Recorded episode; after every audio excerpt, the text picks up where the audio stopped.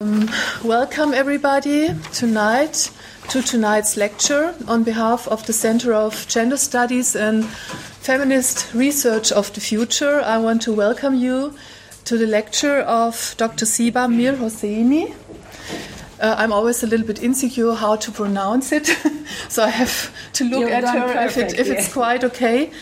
Uh, we are really um, glad that you found your way here and uh, you are very interested to listen to her thoughts, her contribution, her research um, uh, to, uh, on the topic, which was announced in the series of lectures we, as the Center of Gender Studies, will offer to a public audience every winter term.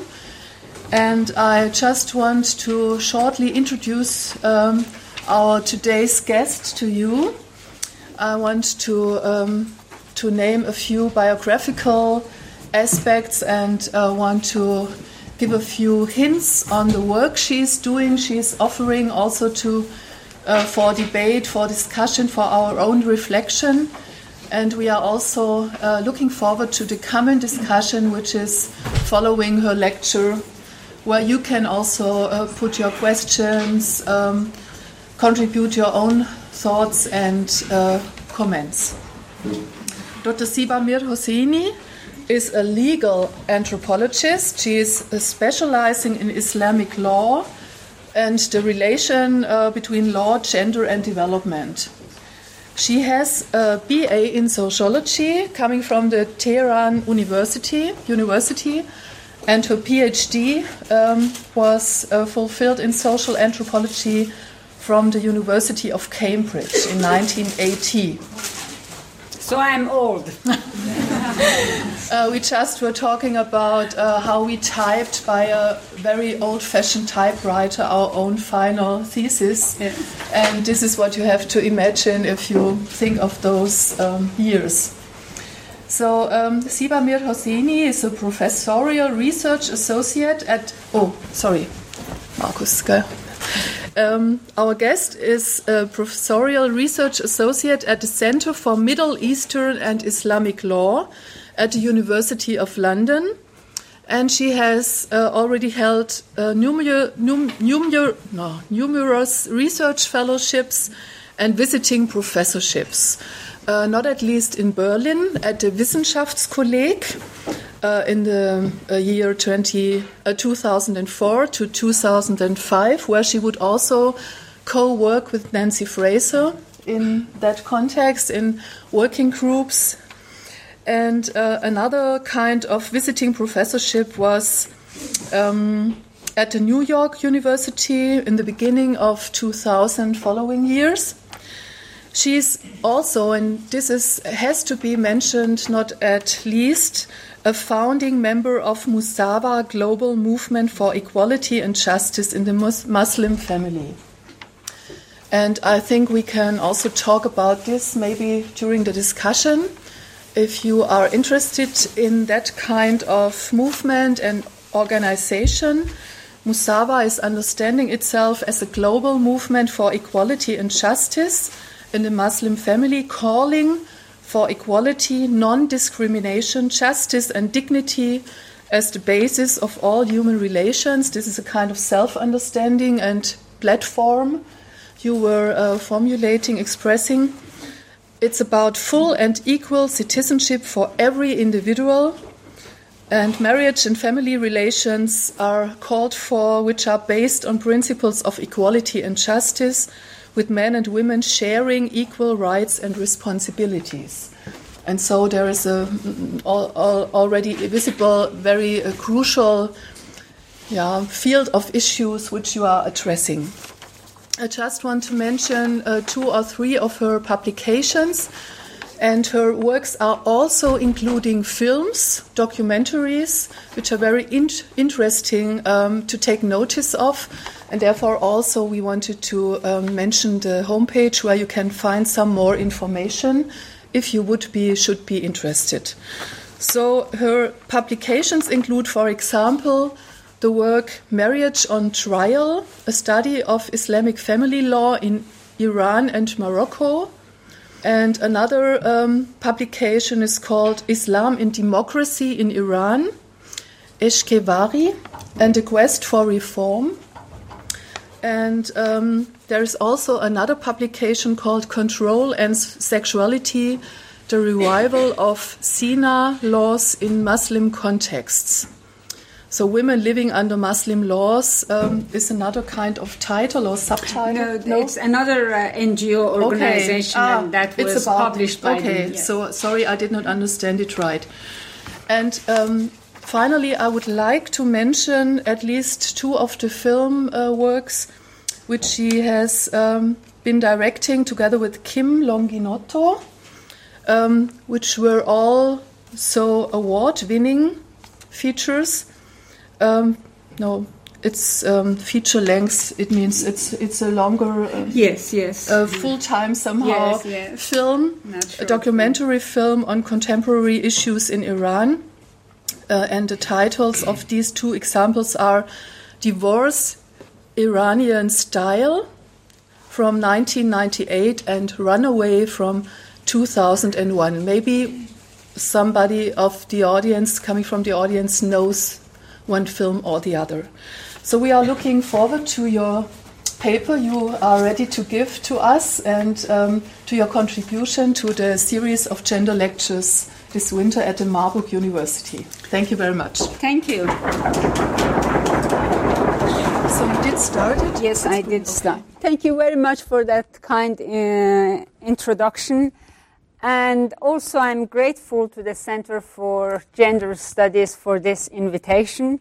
And thank you to you that coming to listen to me. I wanted to show a clip at the end of my talk of Musawa, a clip that we prepared. But unfortunately, it can't be shown in German.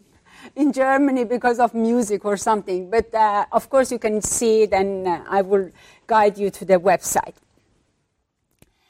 Uh, the title of my talk is Islam and Feminism Between Theology and Politics. And I try to talk for at most 45, 50 minutes so that we have a chance to have a conversation. Islam and feminism are often perceived and portrayed as incompatible. There is a plethora of literature and a host of arguments, both in the media and academia, to prove this is the case. The first problem with such argument is that both Islam and feminism are essentially contested concepts. And I take this essentially contested concepts from philosophy, and it was coined in 1950s by a philosopher, um, Bryce Gallie. And he used it for the concepts that have disagreement at their core, such as worth of art, social justice, and democracy. These are evaluative concepts that involve endless disputes about their proper use on the part of their user. In other words, uh, they mean different things in different contexts to different peoples, and they're capable of acquiring different uh, nuances of meaning. But there is something there, there is a core. When we talk about justice, there is justice. But whose justice? Another problem with such an argument, uh, the argument for incompatibility, is that they do not take into account realities. This argument of incompatibility masks the global and local power relations and structures within which Muslim women have to struggle for justice and equality. We need to start by asking some basic questions Who is Islam? Who is feminism? Who is speaking for Islam and who is speaking for feminism? These questions remain unaddressed in most debates, whether in academia, media, or uh, activist forums. In this lecture, I shall explore these questions. My aim is threefold. First, to put a plea for more clarity and honesty and to point to the rhetorical and political side of the debate on relations between Islam and feminism, which has become a front, a battlefield for unstated agendas and identity politics. Secondly, I want to point to the emerging feminist voices and scholarship in Islam and their promise and potential for changing the terms of the debate by pointing us to the real battle. And the real battle is between patriarchy and despotism on the one hand and feminism and democracy on the other. Finally, I want to note the ambivalence that many women feel towards either feminist or the religious aspect of their identities. It is this ambivalence, I argue, that is the subtext of the debate. The vexed relationship between feminism and religion often springs from the common implicit assumptions that feminism can only emerge and flourish when religion is removed from the public space. The development of feminism in the Western context was to a large extent shaped by privatization of religion, which became one of the main tenets of feminism, seen as a prerequisite, as a necessary condition for the development of a feminist consciousness and a movement. But the correlation between uh, privatization of religion and the growth of feminism seems to be no longer valid. As Jose Casanova has uh, rightly uh, noted, the process of deprivatization of religion has become relatively global trend, a global trend, which simultaneously uh, we are also seeing emergence of new kind of feminism. So the old idea that the religion must and should stay in the public space, private space is no longer there, and as a result, new kinds of feminism are emerging. I want to start with definition of, uh, with explicit issue of definition. I understand feminism in its widest sense. It includes a general concern for women's uh, issue and awareness that women suffer discrimination in family and in society and in workplace everywhere because of their gender and also action aimed at changing the situation and improving the position of women. There is also an epistemological side to feminism, and I want to stress on this epistemological side of feminism that feminism is also a knowledge project in the sense that it sheds light on how we know what we know about women, about family, religion, and tradition, including the practices that take their legitimacy from religion. This knowledge enables us to challenge from within the patriarchy that is institutionalized uh, in all religions. As for religion, uh, more generally, the English word religion is full of ambiguities. I argue that those who talk of Islam or indeed of religion in uh, relation to Islam often fail to make a distinction now common when talking of religion in other contexts, namely the distinction between faith and its values and principles and organized religion, institution, laws, and practices. The result, these two are always uh, mixed together, whereas they are totally different things. Faith is quite different from the religious institutions. The result is pervasive, when we mix them, is a pervasive polemic rhetorical trick of either glorifying a faith without acknowledging the horrors and abuses that are committed in its name or condemning it by equating it with those abuses. In many ways, in the case of Islam, it is the notion of Sharia that is the problem. We all think we know what Sharia is, yet its meaning is widely contested. It definitely comes uh, under the essentially contested concept for Muslims and non Muslims as well. In the Western context, and for some Muslims, Sharia has become synonymous with patriarchal laws and cruel punishments, with polygamy, stoning, amputation of limbs.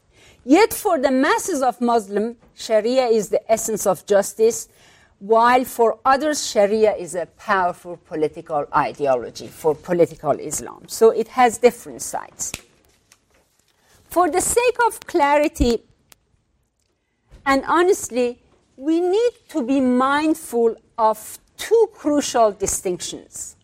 And I really insist on these crucial distinctions. And I think it is very important to make it part of our language. The first is the distinction between Sharia and fiqh. Sharia literally means the way. And in Muslim belief, it is the totality of God's will as revealed to the Prophet Muhammad in the Quran and in his practice, in the Sunnah, through his practice. Fiqh, which literally means understanding, is the science of jurisprudence, the process of human attempts to discern and extract legal rules from Islam's sacred sources, that is, from the Quran and the Sunnah, the practice of the Prophet and the laws that result from this process. So, what we know of the Sharia is always, always an interpretation and an understanding. It is a fiqh. And fiqh, on the other hand, like any jurisprudence, like any law, is local, it's temporal, it is human, and in case of Islam, as in many other religions, it is totally man made and the voices of women were silenced by the time that religion became institutionalized. Any claim that a specific law or legal rule is Sharia is a claim to divine authority for something that is, in fact, a human interpretation. Without this distinction, interpretation, reinterpretation, and legal change becomes difficult or impossible. And I must say that this distinction between Sharia and fiqh is a distinction which comes from the Muslim legal tradition. It is a distinction that the Muslim jurists made from the very beginning.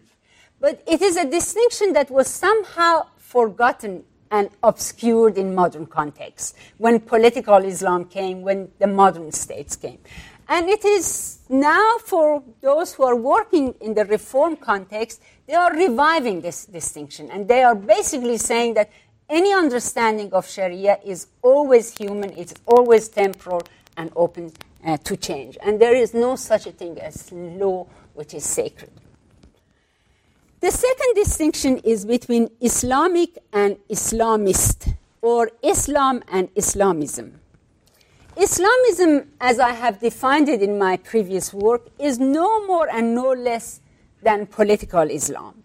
It's a commitment to public action to implement what Islamists regard as an Islamic agenda, commonly summarized in the slogans such as Islam is the solution or return to the Sharia. On the other hand, Islamic uh, when attached to another ism, such as feminism, means merely finding inspiration and even legitimacy in Islamic history and textual sources. Many people so inspired prefer to call themselves uh, Muslim feminists. For instance, Zainah Anwar, who is one of the founders of Musawa, insists that I'm not an Islamic feminist, I'm Muslim feminist because I want to stress my agency. That as a person, as a Muslim, I can understand my faith in a different way. Whereas we know Islamic has become so much now tinted with an ideological baggage that we really need to put it aside for, for the time being.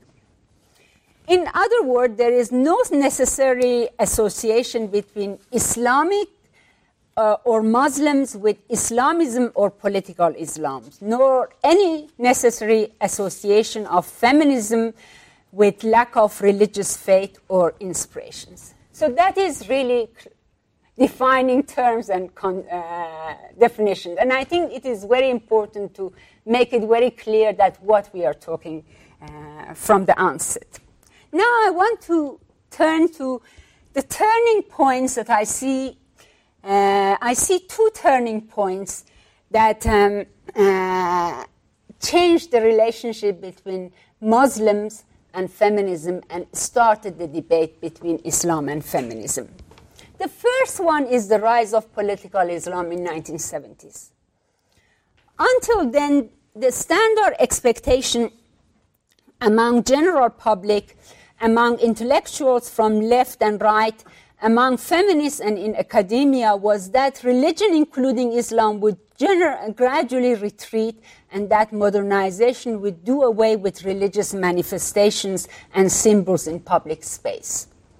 For Westerners, Muslim women were still an exotic curiosity, accepted, expected to follow the path of progress and to liberate themselves from the constraints of their religion. Hijab, or the head cover, the most potent and loaded of Islamic symbols was almost absent from public space.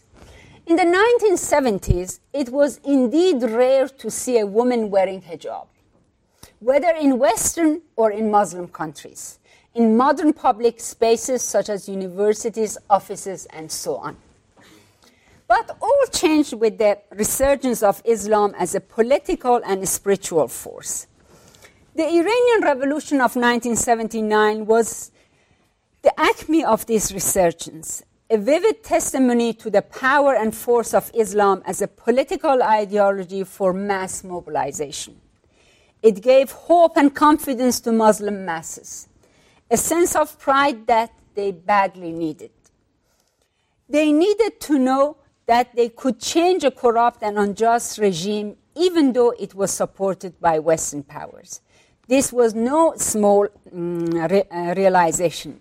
And it is no exaggeration to say that the Iranian Revolution of 1979 had, a great, uh, had as great an impact on the world as the Russian Revolution of 1917, at least in terms of its ideology.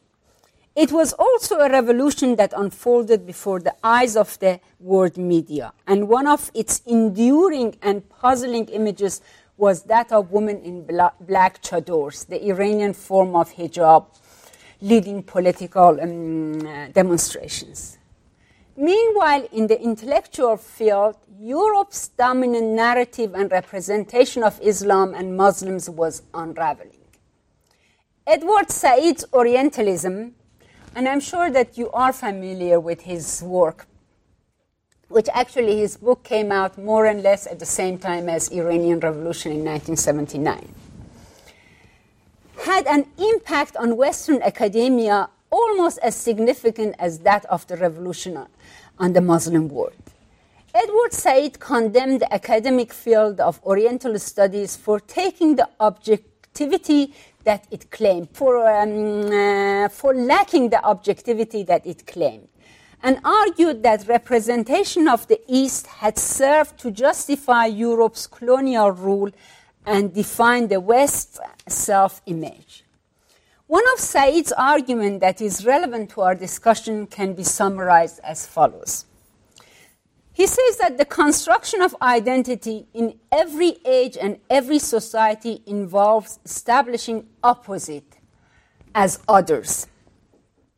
Oriental studies led the West to see Islamic culture as static in both time and place, as uniform, as incapable of defining itself.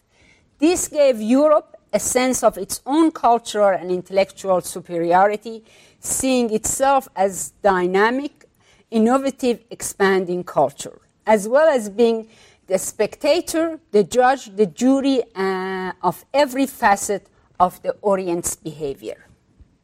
Edward Said's work was part of the emerging postmodernist and post-colonialist turn that brought an unprecedented level of complexity to both public and academic discourses on Islam and the Muslim world. Scholars were, no, were now trained to recognize and examine the power of representation the power to name and to define the other, and the intimate connections between knowledge and power. This was the context in which the meaning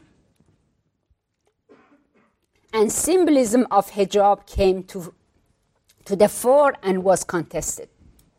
One of the cultural manifestations of political Islam was that women voluntarily took hijab at first on small scales.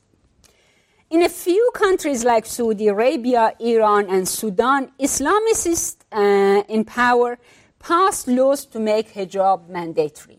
Women were, were forbidden to appear in public without their hair and body fully covered. But elsewhere in the Muslim world and in Europe, an increasing number of Muslim women were choosing to wear hijab. And that choice was there. This choice was offensive or incomprehensible to many feminists, for whom veiling had been the most potent symbol of women's subjugation in Islam. Why should women opt for such a manifest tool of their oppression? Feminists construed the, those Muslim, uh, these Muslim women's choices as a rejection of a Western and modern way of life and values, as it was indeed for some women who choose the veil, though many others thought they were finding fulfillment, defining their identity in their own way. All of a sudden, there was an angry debate. Hijab represented so many opposed ideas about the state, the role of women, control over body, sexual mores, and codes of morality and values. In that polarized debate, to be a feminist meant to oppose hijab, and by definition to oppose Islam, and what it stood for. And to choose hijab meant was to be duped by religion, by political Islam, and therefore one could not possibly be a feminist. What was lost in this debate was that the political uh, was that political Islam, like other ideologies, carried its own seeds of mutation. One of the neglected and paradoxical results was that it helped to create a space, an arena within which Muslim women could reconcile their faith and identity with feminist struggle for equality. This was not because the proponents of political Islam offered a more egalitarian interpretation of Islam's sacred text. They certainly did not. But because their main agenda, that is, return to the Sharia, gave Muslim women the language and the legitimacy that they needed to overcome the prevailing discourses that construed the demand for gender equality as a Western agenda. Let me elaborate a bit.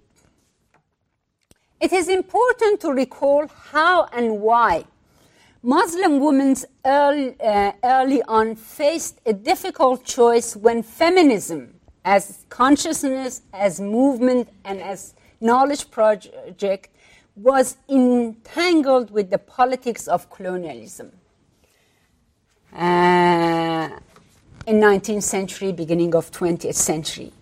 In the early part of the 20th century, in the course of the Muslim struggle for independence from colonial powers, women became both carriers of tradition and symbols of cultural and religious authenticity. On the one hand, colonial discourses construed Islam as irreconcilable with the central features of modernity, including women's emancipation. On the other, the anti colonialist and nationalist movement saw feminism, the advocacy of women's rights, as part of the colonial project that they rejected. Those Muslim women who acquired a feminist consciousness at the time were under pressure to conform to anti colonialist uh, priorities. Any dissent could be construed as a kind of betrayal. They faced a painful choice, a choice that Leila Ahmed, the scholar of uh, gender in Islam, speaks of the choice between betrayal and betrayal.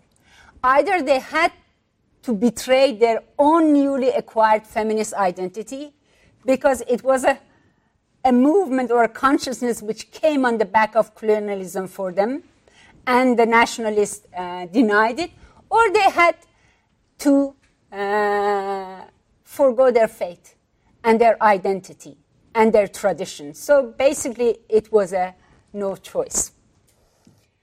But with the uh, Islamist success towards the end of the 20th century, this was no longer the choice, uh, the case. And it is interesting, you know, when we look at the, how much has changed from the beginning of the 20th century to the end of the 20th century. Attempts by Islamists in Iran, Pakistan, and elsewhere to translate anachronistic and patriarchal interpretation of Sharia into policy provoked many women to increasing criticism of these notions and spurred them to greater activism. Increasingly, women came to see no inherent or logical link between Islamic ideals and patriarchy, nor any contradiction between their Islamic faith and their struggle for equality, and thus were able to free themselves from the straitjacket of earlier anti colonialist and nationalist discourses. Political Islam, in a way, gave them both the cause, made them angry enough, and the language to shape and sustain a critique of gender biases of the pre modern interpretations of the Sharia in the ways that were not previously possible. By the early 1990s, the conflict between this uh, bitterly opposed ism, feminism, and Islamism found a kind of, a kind of resolution in the emergence of a new gender discourse that came to be known as Islamic feminist, feminism. In fact, I was one of the first scholars to use this term to speak of a gender consciousness and discourse that emerged in Iran a decade after the 1979 revolution that brought the Islamicists and the clerical regime in power. And I remember clearly that I went to Iran after a gap of four years. At that time was 1992, the end of the war and death of Ayatollah Khomeini. And the women whom I met, whom I knew at the beginning of the revolution, who were absolutely ideological. And they thought, you know, once, is, once Islam comes, there is an Islamic regime, it's going to be paradise. Because Islam is the essence of justice. But 10 years later, and these women, Islamicists, they played a very important role in silencing and purging uh, secular, uh, secular women. But by 1990s, beginning of the 1990s, they actually found an ally in feminism and not a kind of Islam that the clerical establishment was pushing. So they, these were the women who were very religious. Uh, their demands were absolutely feminist in terms of wanting equality and recognizing injustice and discrimination, but at the same time, the source of legitimation for them was Islam and the Quran. And the term that I used for them was Islamic feminist. But later on, I myself been uh, called Islamic feminist. So the term has been very uh, problematical. These developments in Iran and elsewhere captured the imagination of the media and academia and to be discussed under the rubric of Islamic feminism. And the term and the debate about Islamic feminism really emerged in the early 1990s. As the term gained cu- uh, currency in the late 1990s, most of those defined by academics and journalists as Islamic feminists rejected either the Islamic or the feminist uh, part of the term. If they came from religious background and addressed women's rights within an Islamic frame of reference, they wanted to avoid any association with the term feminism. That was the kiss of death. If you were called feminist, you had no place in Muslim or Islamic studies. And if they actually were feminists, but were working like me within an Islamic framework, by the very definition, you know, being called Islamic feminists, they had no place in gender studies or feminist uh, studies. And I'm talking about 1990s. Things have changed since then. So basically, it was a term which was used to name people. And there is a power in naming people. And I actually acknowledge that I exercise that power. But later on, you know, I myself was um, Islamic feminist. But academics always do. You know, we are good in uh, putting names into um, what we see, and it is a, an analytical tool, but sometimes it backfires. Those associated with political Islam took contradictory positions and made confusing statements. And basically, what I want to say here that feminist voices in Islam, or the so-called Islamic feminists, did not speak in, in one voice. They were diverse uh, group of uh, people. And I have argued um, uh, in my previous work that Islamic feminism, feminism that takes its legitimacy from Islam, was the unwanted child of political Islam. It did not emerge because Islamists offered an egalitarian vision of gender relations. They did not. Rather, their very agenda returned to Islam and they translate these policies at the end of the 20th century really backfired. And opened a space where these notions that were there in Muslim legal tradition came into the surface and was openly debated. The very fact that they claim that the fiqh interpretation of Islam, uh, Sharia, is the same of the Sharia, and this is the essence of justice, really at the end of 20th century, forced women to go back to the text and find their own interpretation of that.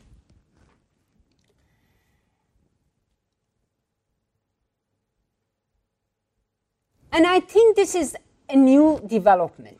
And it is true that there has always been voices for equality within Muslim legal tradition. But the voices that we have now, as a mass and critical mass, that we can, uh, they can be named feminist, both in their demands and also putting gender as a category of thought, is very much new. And in so many ways, it is the product of political Islam, and it is one of the unwanted and uh, unintended consequences of political Islam. Let me now go um, to the second turning point, which is the 11th of September 2001 attacks uh, in New York. This led to the rhetoric of politics, uh, uh, to the rhetoric and politics of the war on terror and the illegal invasions of Iraq and uh, Afghanistan, both partially justified as promoting democracy and women's rights.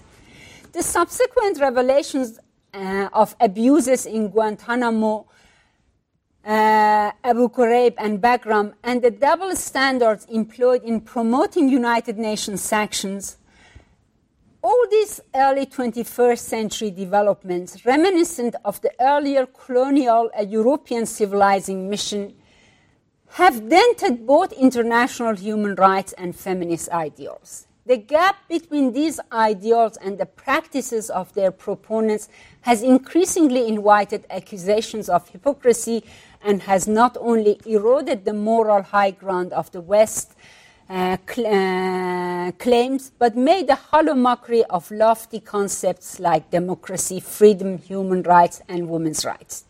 In 2004, Haifa Zanganeh, an Iraqi woman novelist who was tortured in Saddam Hussein's prison and now lives in uh, London, wrote in the Guardian newspaper, the British uh, English newspaper, of the new meaning of the democracy in Iraq. She says that democracy in Iraq has become boogeyman that mothers summon to scare their children into obedience. Quiet, or I'll call democracy because it's always coming with bombs. Therefore, all those lofty concepts and idealism gradually started to crash. Unlike earlier imperialist projects of the West, however, this new one could only be realized by dismantling some of the civil and political liberties on which Europe and the USA pride themselves. This confronted feminist and progressive forces in the West with a dilemma similar to that of the Muslims whether to support imperialist policies that claim to bring democracy, freedom, and human rights to Muslims, or to oppose them and ignore the injustices that unfair politics and religious exter- uh, extremists and the rightist politics uh, continue to perpetuate. Debates started to move, and both advocates and Islam and feminism had to come down from, the, from their high ideological positions and moderate their claims by looking at the realities on the ground.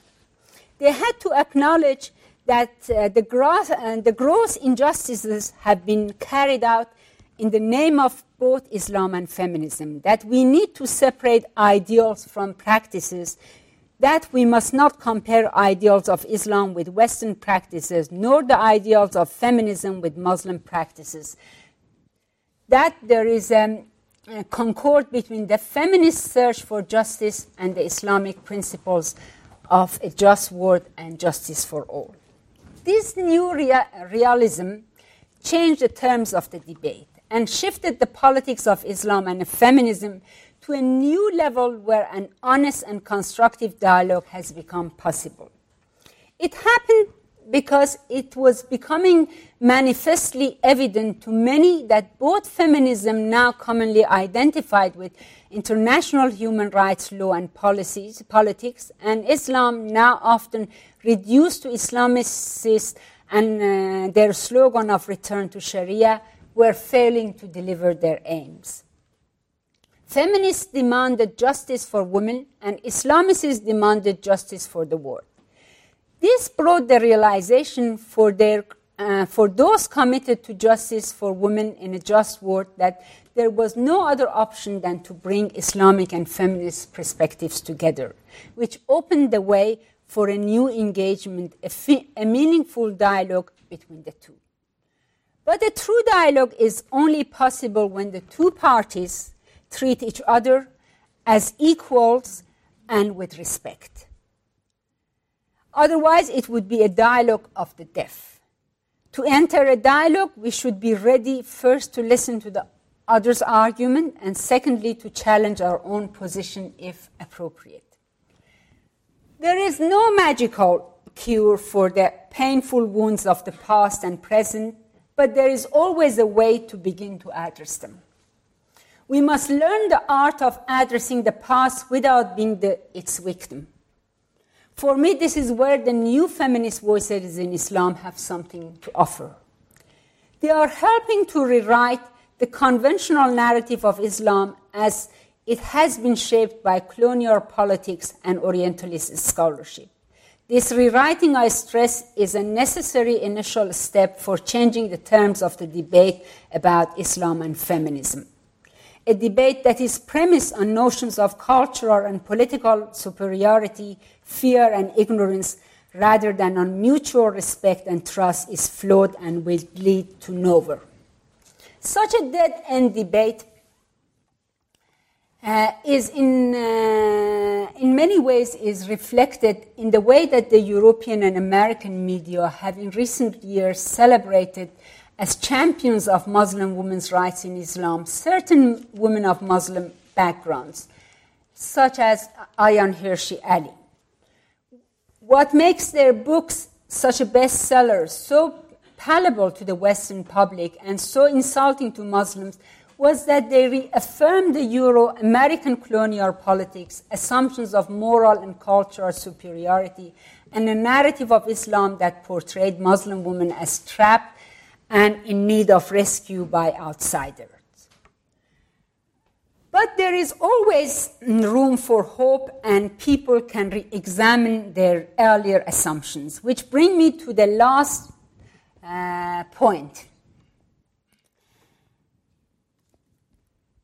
And that is the ambivalent relationship that women have towards their faith and their uh, feminist identity.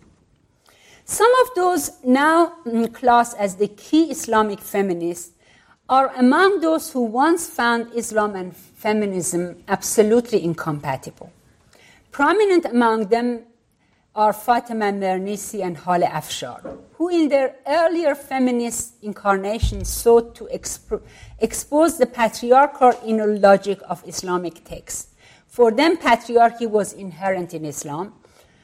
But in their larger later writings, they abandoned this position and adopted a new approach, going back to the sources to find feminist texts and readings. Neither of these women have written about the change in their trajectory, you know, how this change in their mind, in their heart, and in this scholarship came about. Fatima Mernissi has written about her own personal life, but nothing about her intellectual life, how it changed. And it is interesting, you know, in 1970s and 1980s, Fatima Mernissi is basically in her work, Women Beyond Islam or uh, uh, in Muslim Unconscious, which she wrote under another name. She basically wants to show that there is no way that within religion of Islam that you can have uh, love or a uh, democratic uh, principle or a feminist principle. That is what Fatima Mernissi writes in 1970s, early 1980s. Then in late 1980s, she has a book, Harem Politique, that basically she does what a Muslim jurist does, which is going back to the text and finds a feminist interpretation of it. But how and why this change of heart, you know, there is no talk about that. And I think this silence is significant. It speaks of the ambivalence that many women, whether Muslim or non Muslim, feel towards aspects of their identities. The silence has both strategic and epistemological consequences. Strategic because it allows old polemics, unhealed wounds, to fester and divides women and um, progressive forces. Epistemological, because feminism, in addition to um, being a consciousness and a movement, is also a knowledge project. A part of critical engagement with all branches of knowledge, including religious knowledge. Feminist scholarship in Islam, as in any other religious tradition, has much to offer to both the understanding of religion and the search for justice we need to know about and learn from the spiritual and intellectual trajectories of the producers of feminist knowledge in Islam. How do they experience their faith? What are their inner thoughts, the experiences that shape their feminist consciousness, their fears, hesitations, and their silences? This can tell us how and why Islamic legal tradition became so patriarchal, how the tension between the egalitarian and hierarchical voices and tendencies in the tradition are now played out, and how women voices, women's voices have been silenced in the production of religious knowledge. And it is here that feminist voices and scholarship in Islam have something to offer to feminist theory they can enable Western feminists to look at their own troubled relationship with religion and to re examine their dogmas. Now that the uh, thesis that the modernization will bring privatization of religion has been seriously questioned, and religion is out in public space. We all need to understand why and how, in the course of the 20th century, mainstream feminism became closely allied to secularism to the extent that to be a feminist, you have to be, to be secular. What does it mean to be secular and religious in today's uh, context? In conclusion, let me bring different elements of my argument together and make uh, explicit what has remained in my uh, what has remained implicit in my narrative, which is basically three points. First, one of the key issues that the Muslim women have confronted in their struggle for equality is the linkage between religious and political dimensions of identity in Muslim contexts. This linkage is not new. It has its roots in the colonial era, but it took on a new and distinct expression in the 1970s with the resurgence of Islam as a political and spiritual force. With the end of the colonial era, the rise of secular and despotic regimes in Muslim countries and their suppression of progressive forces left a vacuum that was filled by Islamist movement. Strengthened dramatically by the success of the Iranian Revolution of 1979, Islamist movement gained uh, momentum with the subsequent perceived defeat of communism. But it was not until the rise of new conservatives in the USA and their response to the events of 9 11, in particular the invasions of Afghanistan in 2001 and 2003, that Muslim women found themselves in the um, crossfire. The second strand of my argument is that in the last two de- decades of the 20th century, the clash between political Islam and feminism gave birth to a new gender discourse that is Islamic in its language and source of legitimacy, yet feminist in its demands.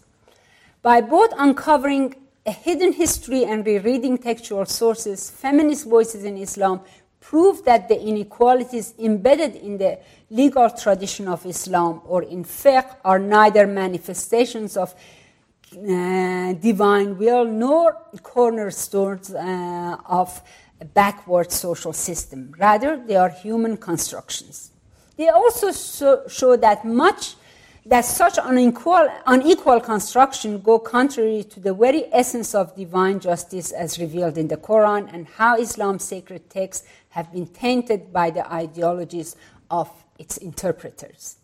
Now freed from taking apologetic and defensive positions, Muslim women could go beyond all jurisprudential dogmas, go back to Islam's sacred texts, and ask daring questions. All this shifted the politics of Islam and feminism to a level where an honest and constructive dialogue became possible. And finally, we are at the threshold of a new phase in the politics of religion, state, and gender, both globally and locally, that no longer can be uh, seen and explained through the prism, uh, prism of dichotomies such as secular versus religious or feminism versus Islam. The early 2011 events in the Arab world were, uh, are demonstrating that the real struggle to which Muslim women's struggle for gender justice was hostage in the course of 20th century is between despotism and democracy. And therefore, I think now things are much more transparent than they were when the century, 20th century came to an end. Thank you.